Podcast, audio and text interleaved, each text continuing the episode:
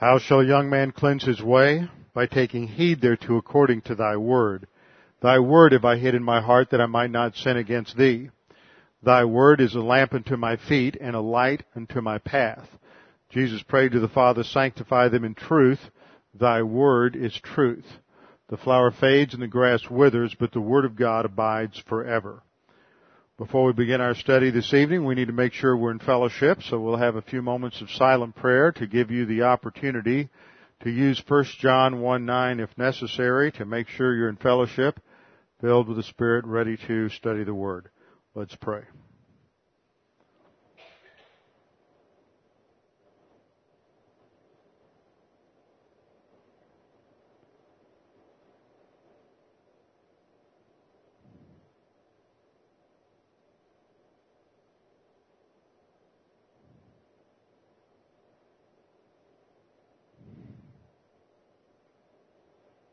Father, we thank you for this time that we have to study your word this evening. We pray that you would help us to understand all that is involved in our salvation and that as we contemplate and meditate on these doctrines that we might have a greater appreciation for the riches of your grace. We pray this now in Christ's name. Amen. This is our third lesson in salvation. Two weeks ago, we started a series on uh, salvation to go through in a little more detail everything that God has done for us in the process of saving us. I think it's too often that people think rather lightly or superficially about salvation. We think that it's simply a matter of the fact that at one point we're going to go to uh, the lake of fire and the next point we're going to get saved. We're going to spend eternity in heaven we do not appreciate all that is necessary to be accomplished in order for God to save a sinful creature. Because we do not have an accurate or profound enough understanding, I think, is one reason why people get the notion that they can do something to lose their salvation. Once you realize all that happens at salvation, all that God has done in order to supply salvation, we begin to realize that salvation is not the kind of thing that can be reversed once it happens. So that is one reason to take time to investigate in more detail all that the scripture says about salvation. We started off talking the first night about what just what salvation is. We saw that salvation in the scripture is spoken of in three senses. The word sozo has to do with deliverance and that it is spoken of in the past tense. We are saved when we trust Christ as our Savior. We are being saved as we grow and advance in the spiritual life. And in another sense, Paul speaks in Romans 5 about those who have been justified past tense. That is, they, they're saved at the, by trust, faith alone in Christ alone. They have been justified and they will be saved, future tense. So salvation is used in three tenses to speak of the fact that at the cross, when we put our faith alone in Christ alone, we're saved from the penalty of sin. During the Christian life, we are saved from the power of sin, and at phase three, when we're absent from the body and face to face with the Lord, we will be saved from the presence of sin. The second question we answered was why does God save us? And that is grounded in Genesis 1, 26 and 27 and an understanding that man is unique among all the creatures and that man is created in the image and likeness of God. No other creature, not even the angels, are said to have been created in the image and likeness of God. And that says something special about man. Not only does it have to do with his internal makeup, as we have studied, that it focuses on the elements of the soul his self-consciousness, I am. He recognizes that he is a self, that he is a, a, an identity, an independent individual. He has consciousness of himself. When you look in the mirror, you know that you're looking at yourself, hopefully. When an animal looks in the mirror, they do not know that that is themselves that they are looking at. Uh, there is reasoning power. We think. Man thinks. He has the ability to put things together, to utilize logic, to move from the concrete to the abstract. He has moral reasoning. He has a conscience. He knows what he ought to do. And fourth, he has volition, self-determination. He has a will. So he has a self-consciousness, he has a mentality, has a conscience and a volition. This makes up part of that image, but not all of the image. One of the reasons I make that point is because somebody I know is out there thinking, well, what about the angels? Angels will look in a mirror and they'll know who they are. They have self-consciousness. They have reasoning powers probably far beyond man. They have moral reasoning ability. They have a conscience and, and they have volition. So why isn't an angel in the image of God? That is because there's another dimension that is added to the soul, and that is the human spirit. The Bible speaks of the, the human being as being, being comprised of three parts, three elements. He has a physical body. He has a soul made up of the self-conscious mentality, conscience, and volition. And then the third element is an immaterial human spirit which is interlinked and interconnected at the most intimate level with that soul. That enables the soul, the elements of the soul to have a relationship with God. And together, as these two elements function, man is enabled to pull off his role as a representative of God. See, that's the other dimension to being an image of God, not just who man is, but what he was to do. He was to be God's representative over the creation. That sort of role was never assigned to any of the angels, not even to, to Lucifer before he fell. So man's internal immaterial makeup was specifically designed in order for man to fulfill this function. Furthermore, I think that we can extrapolate from that to say that the human body was formed to house this particular soul and the human body plays a part in this image as that which provides the means for the soul and the spirit to manifest itself. I think we can argue, I think it can be argued and established on the basis of scripture that in Luke chapter 16 when the we have the story of Lazarus and the rich man. Lazarus died, was a beggar, but a believer, Old Testament saint category, died, and he goes to what was called Abraham's bosom in the Old Testament. For those of you unfamiliar with that story, what we learn there is that up until the cross, there was a place where the dead went called one general term in the Old Testament was Sheol. Both believers and unbelievers went to Sheol. Sheol was divided into two compartments. One was called Abraham's bosom,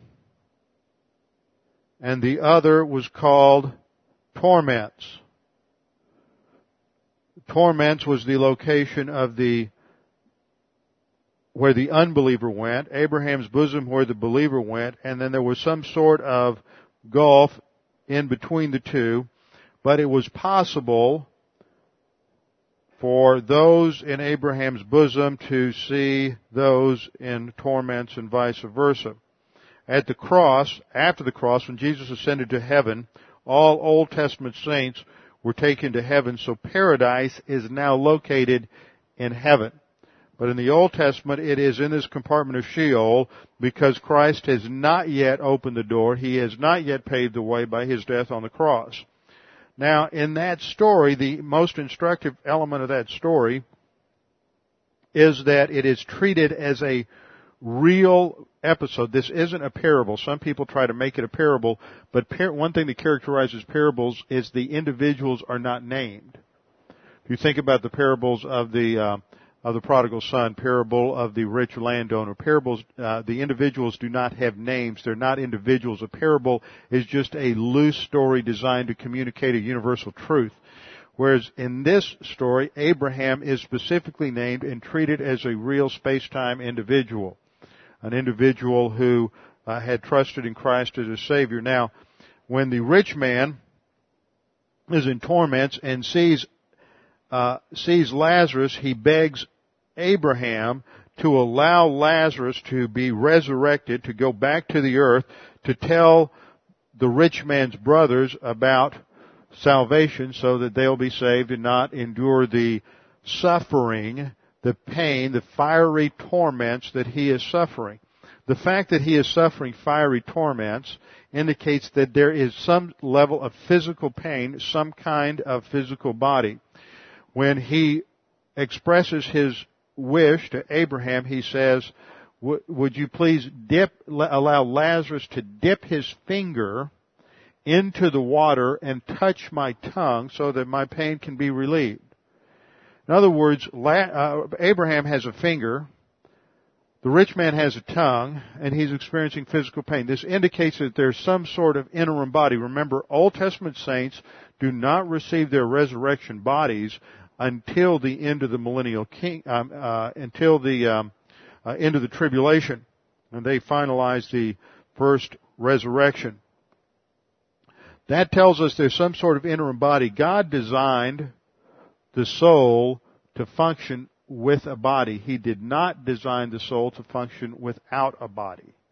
So the body is not the core element of the image, but the body is necessary for the image to express itself in terms of its function as a, God's representative over creation.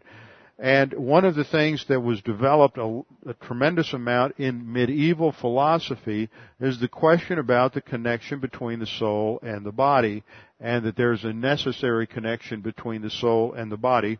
And this is something that uh, modern theologians have spent very little time investigating or studying. What we learn from Scripture is that when Adam sinned, he died spiritually he lost that human spirit so that now he is a body and a soul. He has two parts, what we call dichotomy. At regeneration, when we are born again, that which is given birth is the human spirit. That's created and assigned at that particular time, and man once again has the potential of reflecting God to creation. That's why the believer is to be restored and renewing his mind in the image of Christ. So you see this theme of being in the image of God, having that marred or dis- distorted by the fall, and then restored through regeneration and developed in sanctification. So why does God save man? And He saves man, provides salvation for man, because man is created in His image and in His likeness. Now, first two passages indicate the threefold or trichotomous view of man.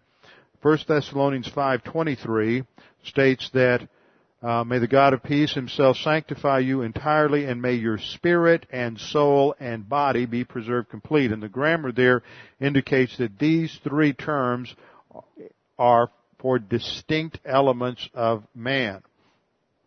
Hebrews 4:12 tells us the word of God can pierce as far as the division of soul and spirit.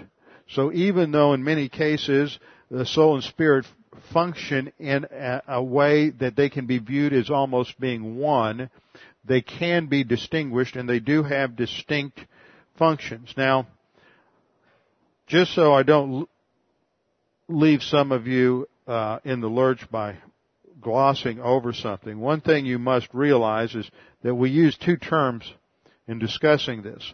One is the term trichotomy, and the other is dichotomy.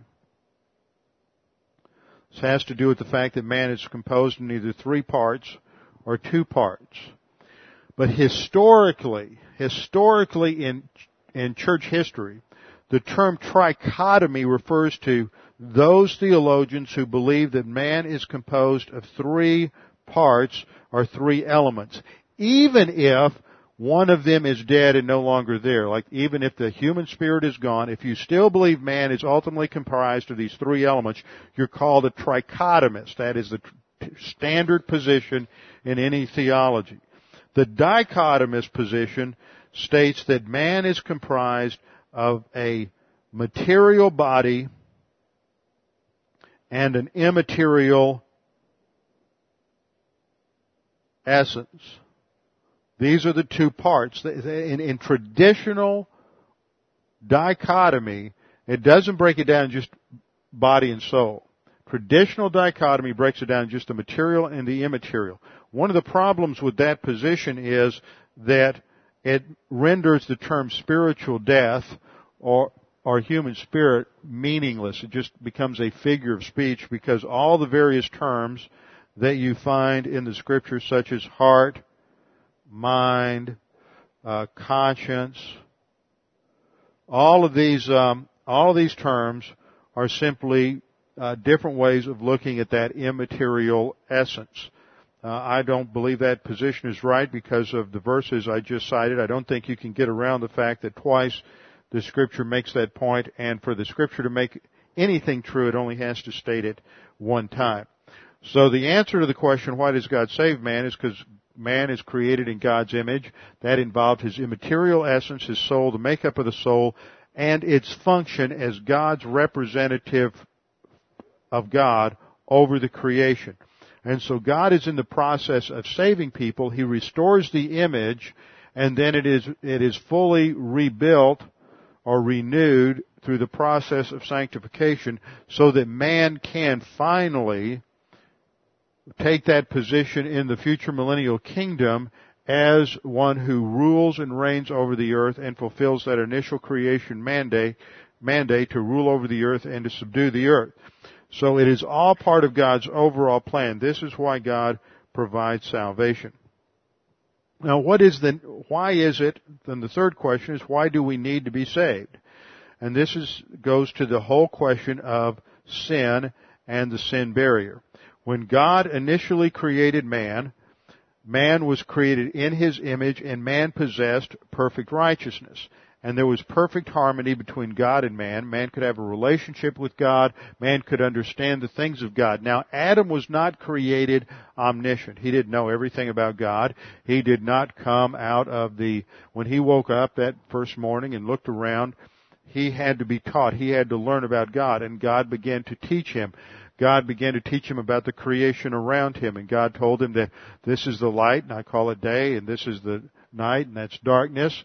This is the land, that's the earth, and that's the water, and that's the seas, and there were a few other things that God named during that first week of, of Genesis, but then God said, now, I'm going to bring the animals to you, and now that I've initialized your vocabulary, you, it's your job to start categorizing, classifying all of the animals.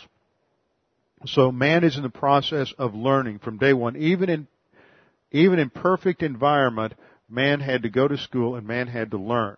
Now I know that may be a rugged thing for some of you to learn. That parents, now you can remind your kids of that. So you, I just gave you leverage. You know, for those of you who are sharp enough to to pick up on that. So even Adam, in perfect environment, had to go to school and had to learn. And uh, I know it's going to shock some of you also, but when we die and we're face to face with the Lord, we're not going to be omniscient then either. There are going to be millions and billions of things that the Lord knows that we're still not going to know and understand a billion years into eternity. Because we are still creatures and so we're going to spend eternity learning more and more about God and learning more and more about His creation. And the creation, of course, by then will be the new heavens and the new earth. So this is an ongoing process and it has to do with man's, developing man's role in the creation. And of course by then we will be over the angels and ruling and reigning the angels. But Adam sinned. There was one prohibition in the garden, only one way to sin, and that was to disobey God by eating the fruit of the tree of the knowledge of good and evil. Now there were certain preconditions that set the stage for that in terms of arrogance, in terms of the way uh, the woman looked at the at the fruit and began to think, hmm, maybe I have the right to make this decision. But it wasn't a sin until she actually chopped down on that fruit. So there was no other way that man could sin, and I want you to notice it wasn't a moral sin. Uh, everybody always gets wrapped around the axle on moral sins.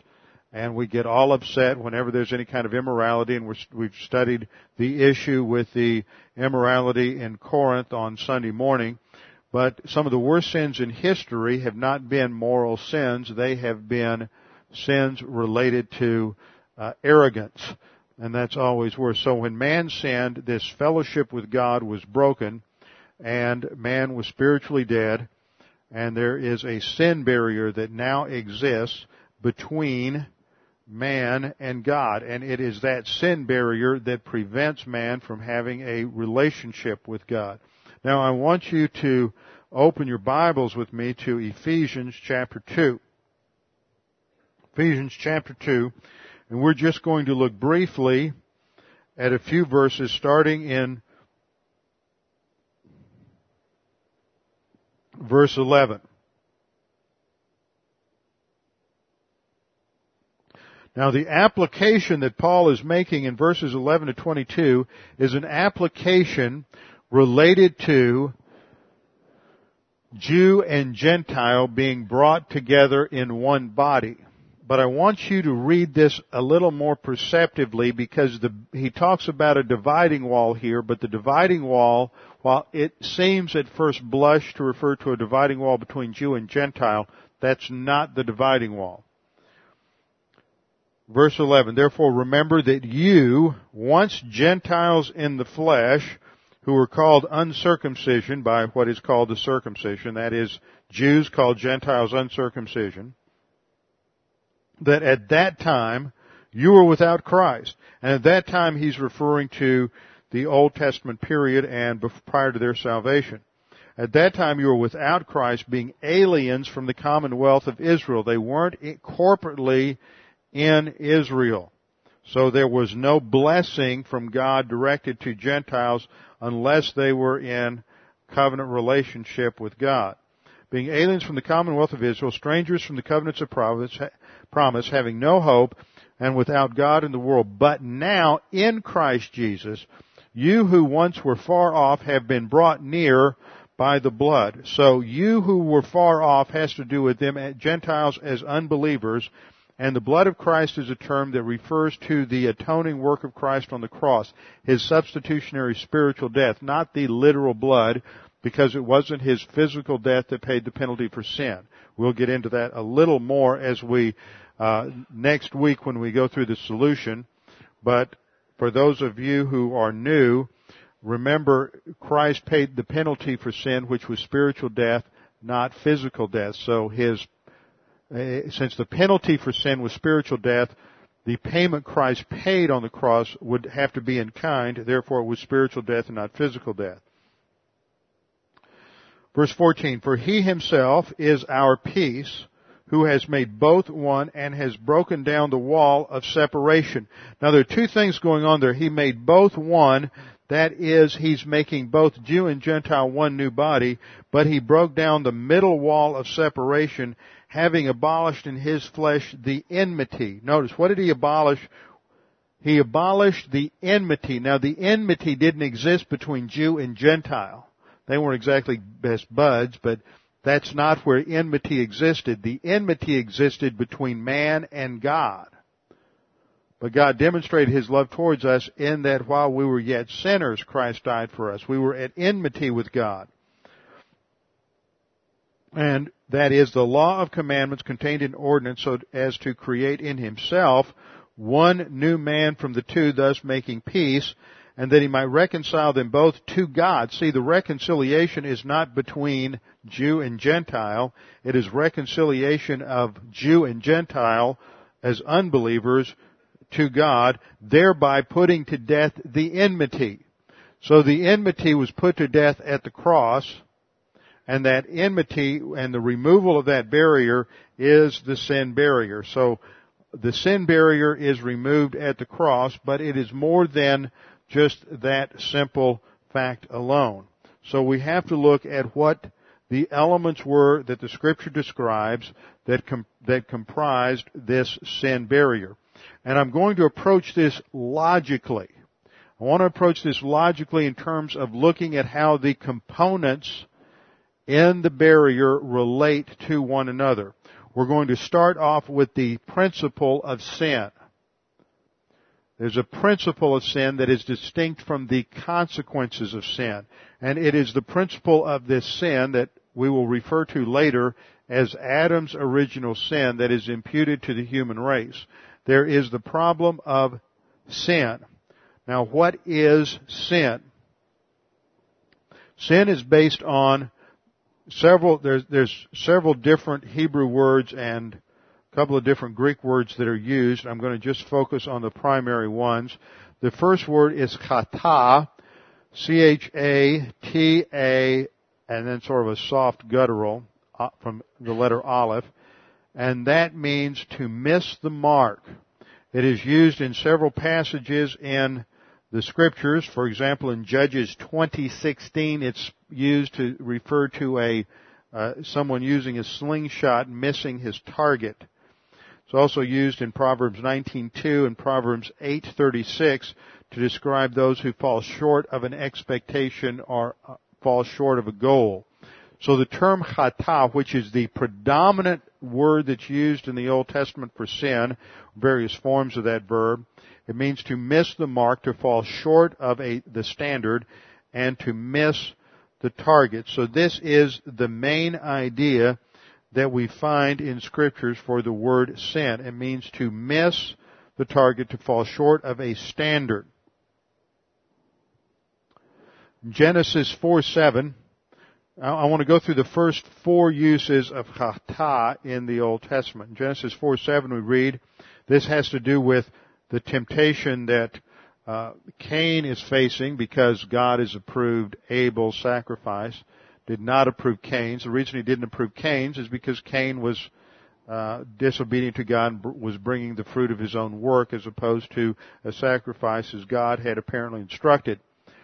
So God tells Cain, while Cain is off grumbling and mumbling and nursing his wounds of rejection, God says, if you do well, will not your countenance be lifted up? And if you do not do well, sin is crouching at the door and its desires for you, but you must master it. So there's a personification of sin here. It is something that is a, almost a tangible force in the life of the individual. It is, puts pressure on the fallen creature. Second use in chata is Genesis 13:13. Now the men of Sodom were wicked exceedingly and sinners against the Lord. So the term for sin is juxtaposed to the term for wicked.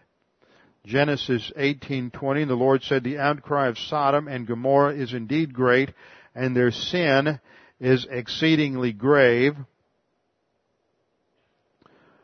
And then in Genesis 20 God is speaking to uh, the Pharaoh who has uh, been lied to by Adam, I mean by Abraham. God said to him in the dream, Yes, I know that in the integrity of your heart you have done this, and I also kept you from sinning against me. Therefore, I did not let you let you touch her.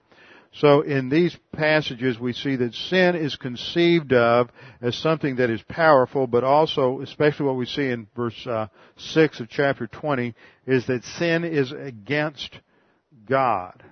And that's important to understand that no matter how many people may be affected by our sin, no matter how much uh, damage we do to human relationships, no matter who gets harmed in the process, sin is a violation of God's standard and God's righteousness, and so sin ultimately is a, against God. It is not uh, against man primarily.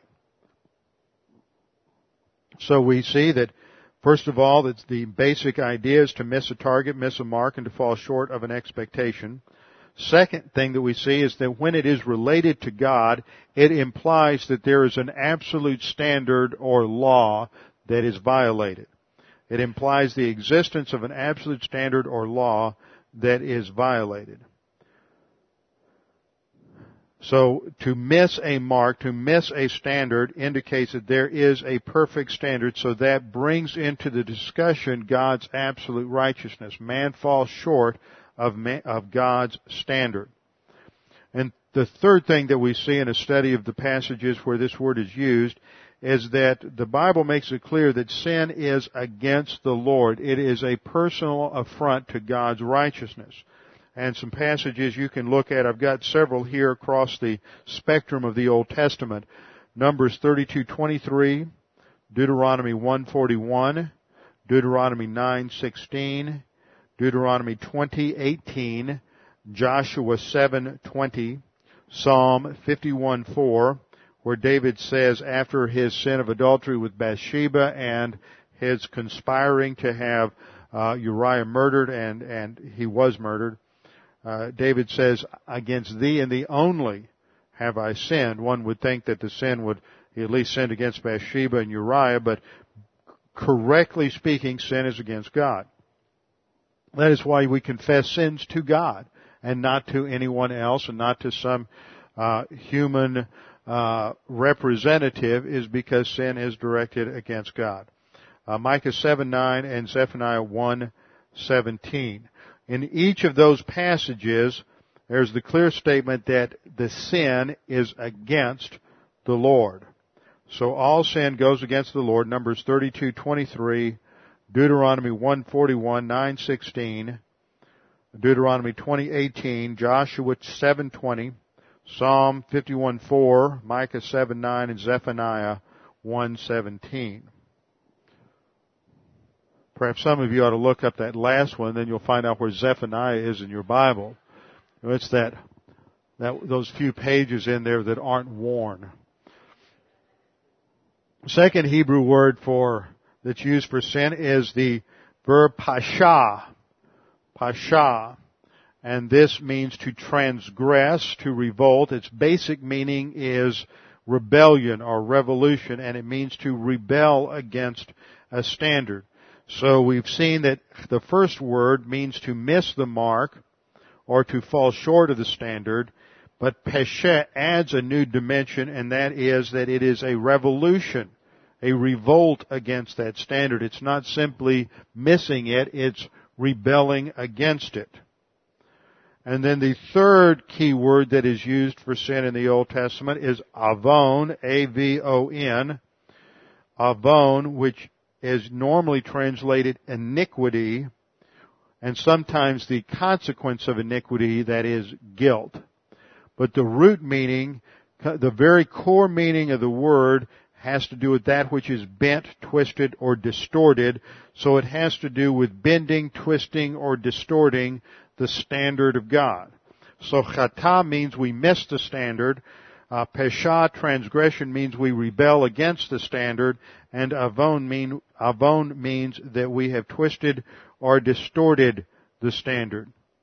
So the conclusion at this point is that sin is the foundational problem because of human sin, man misses the perfect standard of God, is in a revolt against that standard, and is twisting and distorting that standard.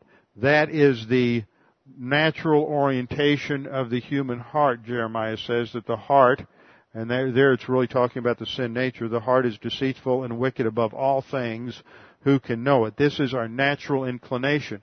That is why it's important to recognize that the Bible teaches that man, yes, you, man is inherently evil because of this sin nature.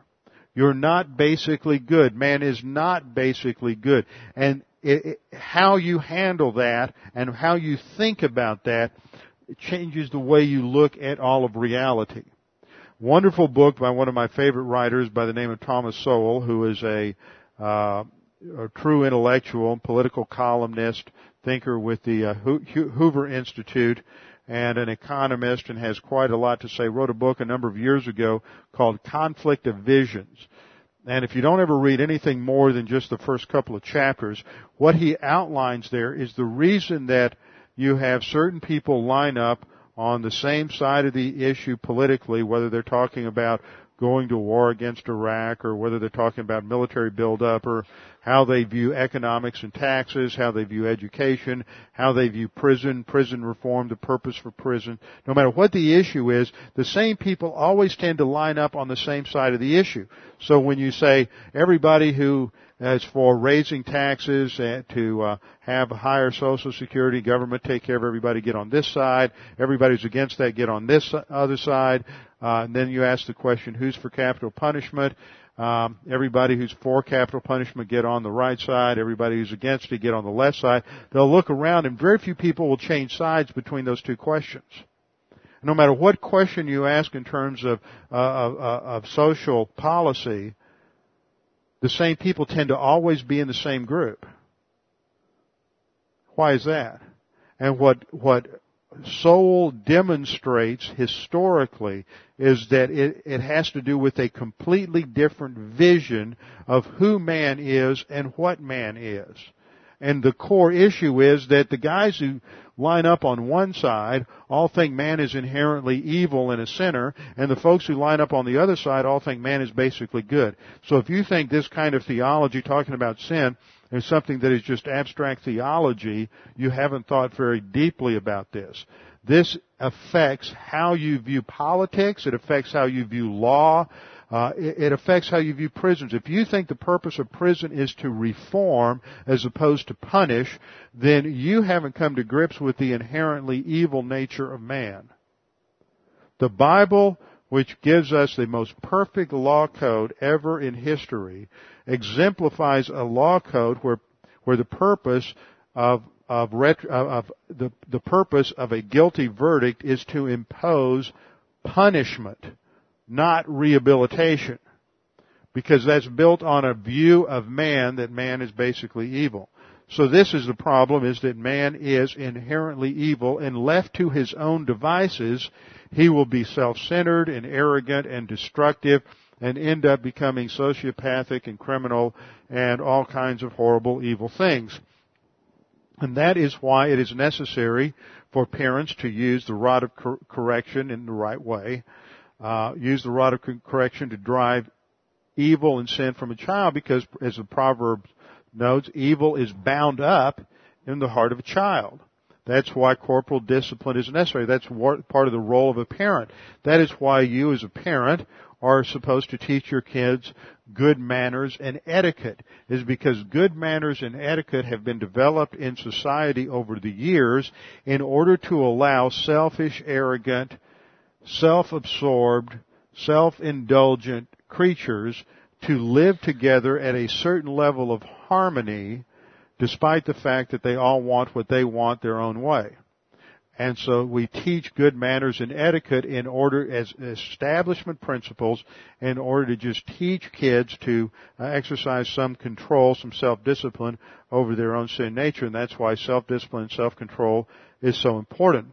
I remember my dad teaching me that when I was a kid. He had his uh, Ka-Bar knife that he brought back with him from Iwo Jima. I always thought that was pretty cool and wanted that. And back in those days in elementary school, they had a list of character qualities on one side of the report card. And I don't know what all was there. Plays well with others, self-disciplined, cooperative, well-mannered, whatever they were. I don't remember any of them except one was self-discipline.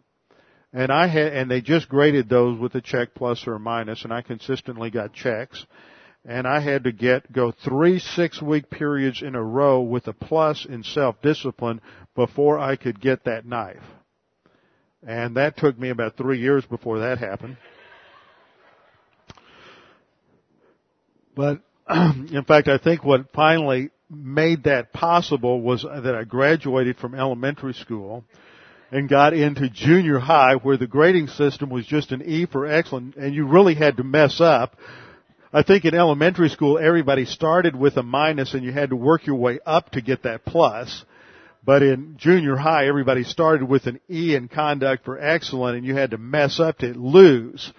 So I had to get on a more grace oriented system before um, I was able to get that knife. But so that is one thing that parents have to recognize and that will change the way you as a parent parent is how you understand that sweet little beautiful baby that's born to you is whether or not you view that baby as as just so innocent and sweet or it's just some little evil sin nature wrapped up in, in the flesh. And it changes the way you look at life. It changes the way you see your role as a parent. It doesn't mean you love them any less, but you have a, a realistic view of who they are and what the problems are and what you need to do in order to teach them to survive without letting that sin nature run amok because the consequences will be so, so devastating. Well, those are the three key words in the Hebrew for sin, and when we get into the New Testament, the key word is hamartia. And that funny little mark there shouldn't be there, but I don't know why it came, didn't show up correctly. That's supposed to be sort of a reverse apostrophe indicating a rough breathing mark, hamartia. And hamartia is the Greek word for sin. It's the primary word used for sin, it means to depart from divine standards of righteousness, and it means wrongdoing. It is used as a parallel with two other Greek words. One is anomia, and the other is adike. Now that, I'll write those up on the overhead. The first is anomia,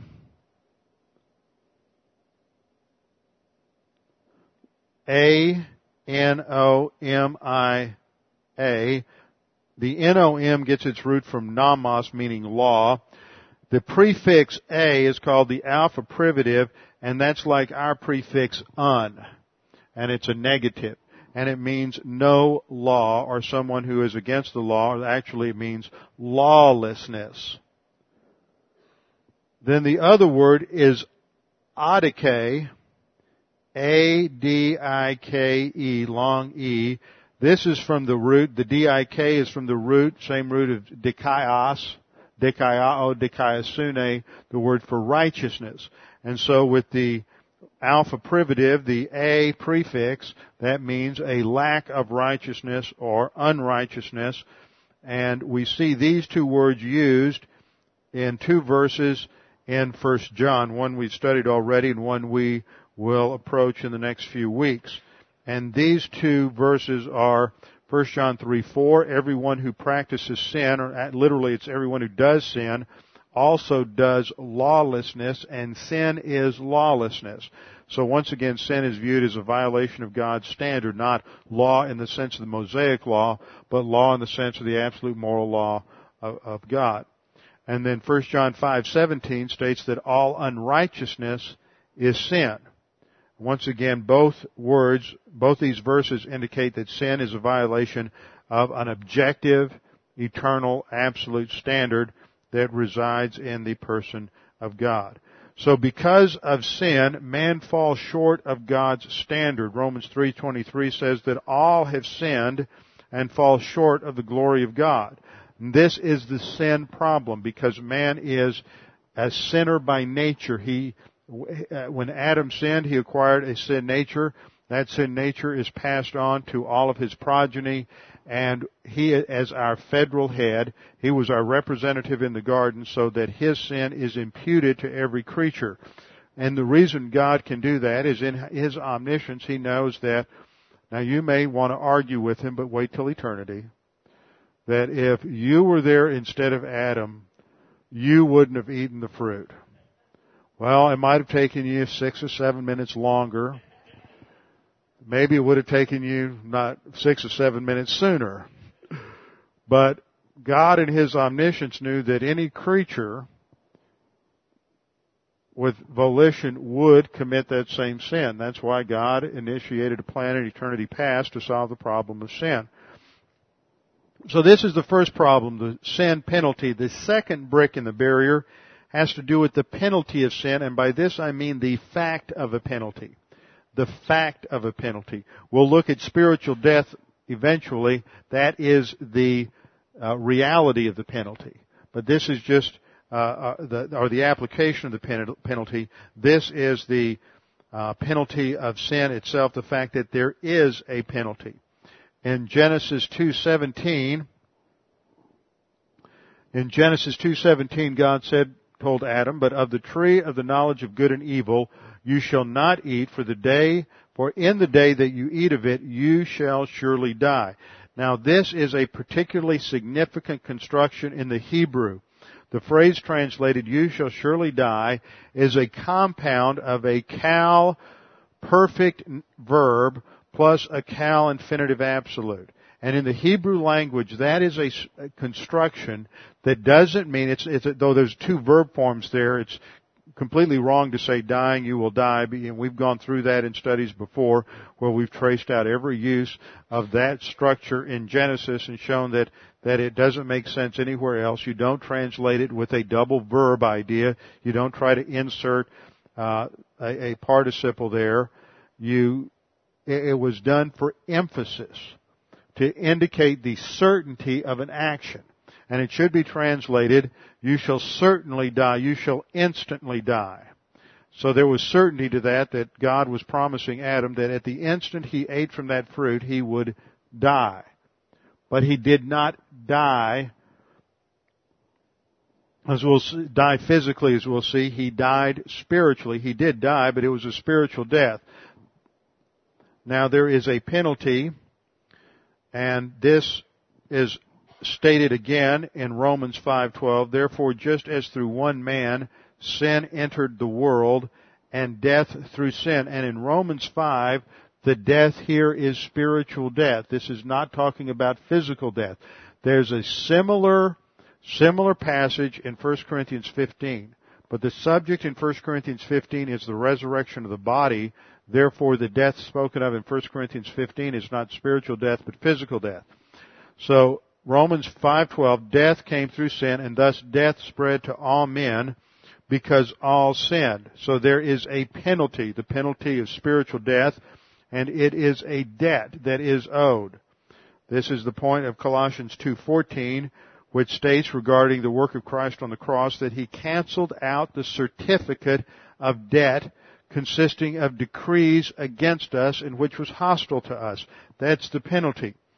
So, we have a penalty that is assigned and that penalty has to be paid. It is a judicial penalty because God's justice and righteousness were violated and so that has to be uh, satisfied which will take us to the next point, uh, point number three.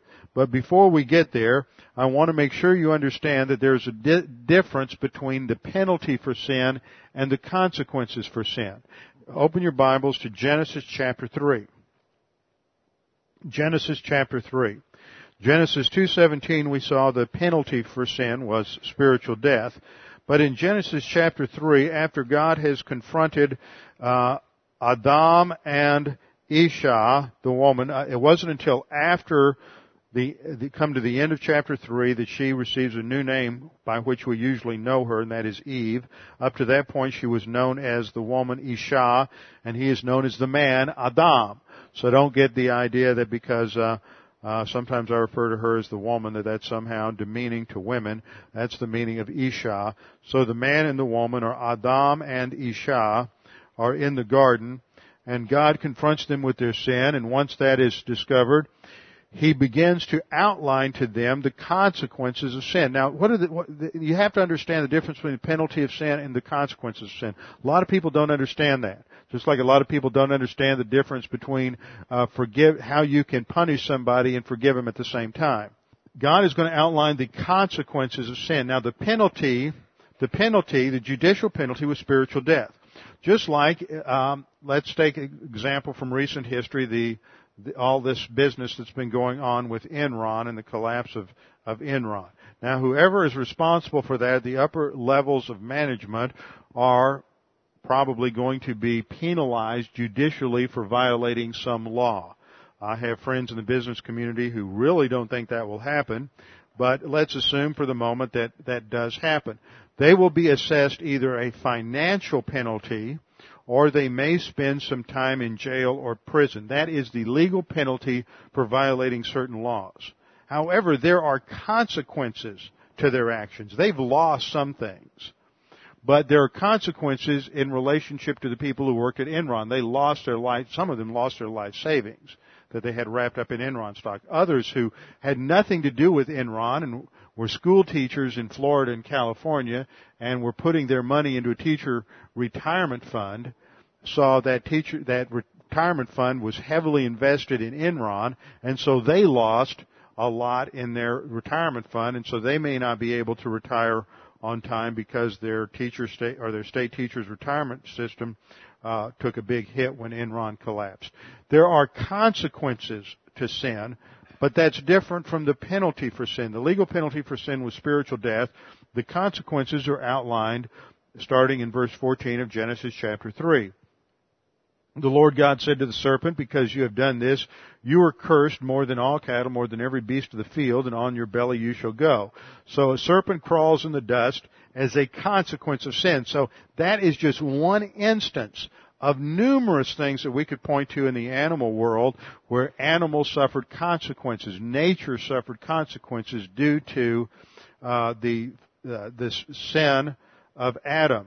For example, they, their biology changed, their, their morphology changed, their, uh, they, you, when you have animals that go from being herbivores and gram, graminivorous animals to, to carnivorous animals, all of a sudden what happens is that you have uh, animals that have to change their, their dental structure changes, their uh, uh, gastrointestinal system changes, all kinds of things changed.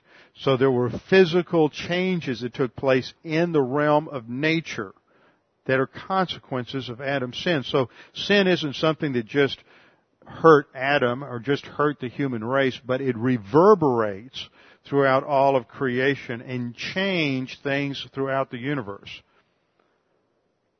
Then in verse 15 we see that there's going to be enmity between the serpent and the woman. This is the uh, uh, proto-evangelium or the first hint of salvation that there would be enmity between you, that is the serpent and the woman, between your seed and her seed, which is a reference eventually to the coming of the Lord Jesus Christ.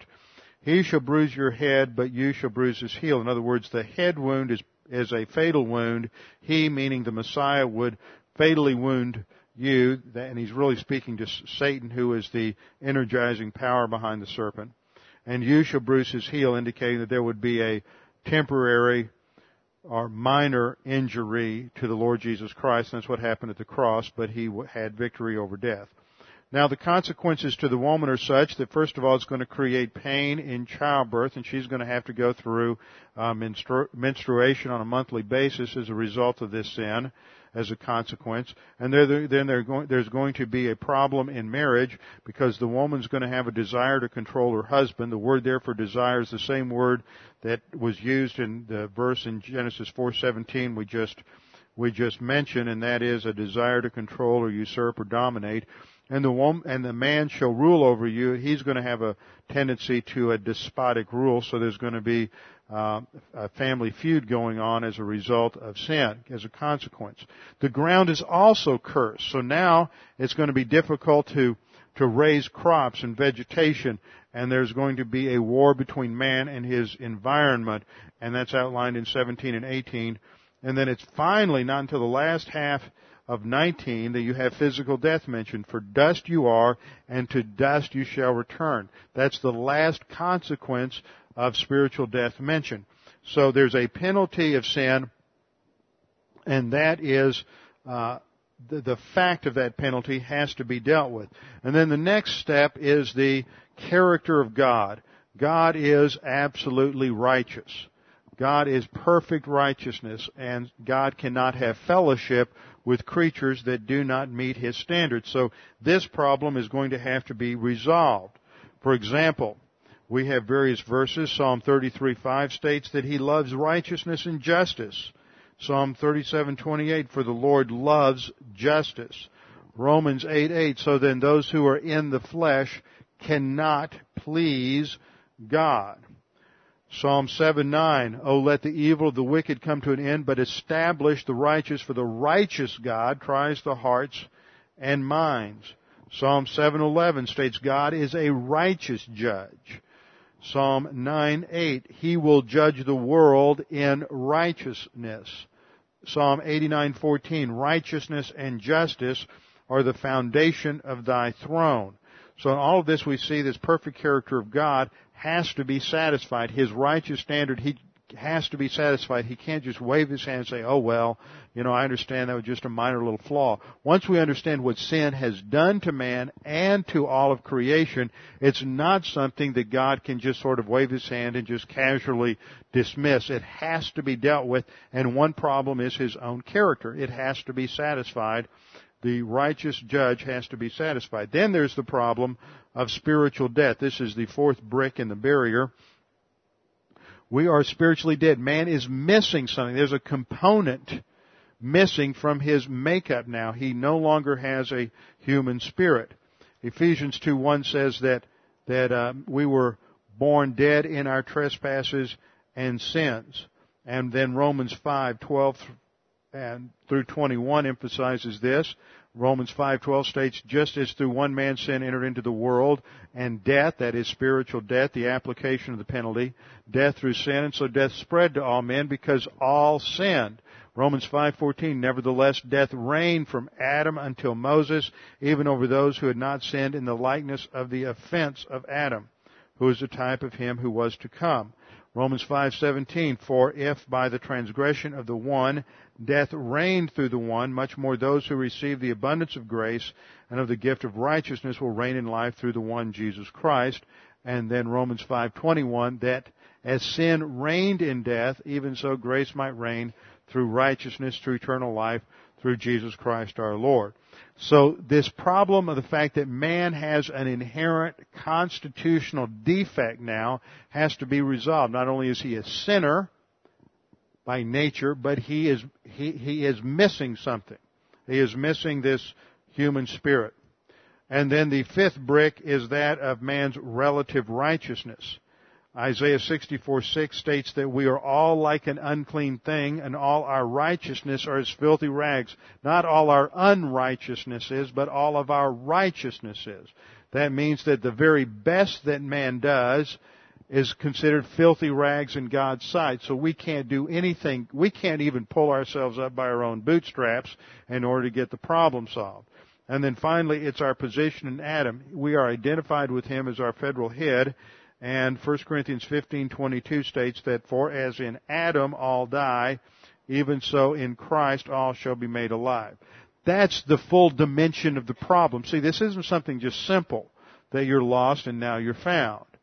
It is a profound constitutional defect on the part of man, and yet God has an equally difficult problem to solve, and that is the satisfaction of his own righteous standard and the satisfaction of his justice. And how is that all of, how are all of these elements going to be resolved in the plan of salvation? And all of them are accomplished at the cross. It is the cross that solves the problem and each and every element is dealt with by different aspects of Christ's work on the cross, which is referred to overall by the term atonement. And that atonement means that the sin problem is completely solved at the cross. It's called substitutionary atonement, so that the issue is that all sin, every problem has been actually fully dealt with, so that the issue now is, do you accept it or reject it? Faith alone in Christ alone. The issue is not sin. It's not the penalty of sin. The issue is no longer the character of God or spiritual death. The issue is no longer our relative righteousness or position in Adam. The issue is, what do you think about Jesus Christ? And we will come back next time to look at the elements of how God resolves this problem. With our heads bowed and our eyes closed. Father, we thank you for this time to study your word. We pray that you would help us to understand these things and realize the tremendous, uh, manifold grace that was provided such a fantastic salvation for us. We pray this now in Christ's name. Amen.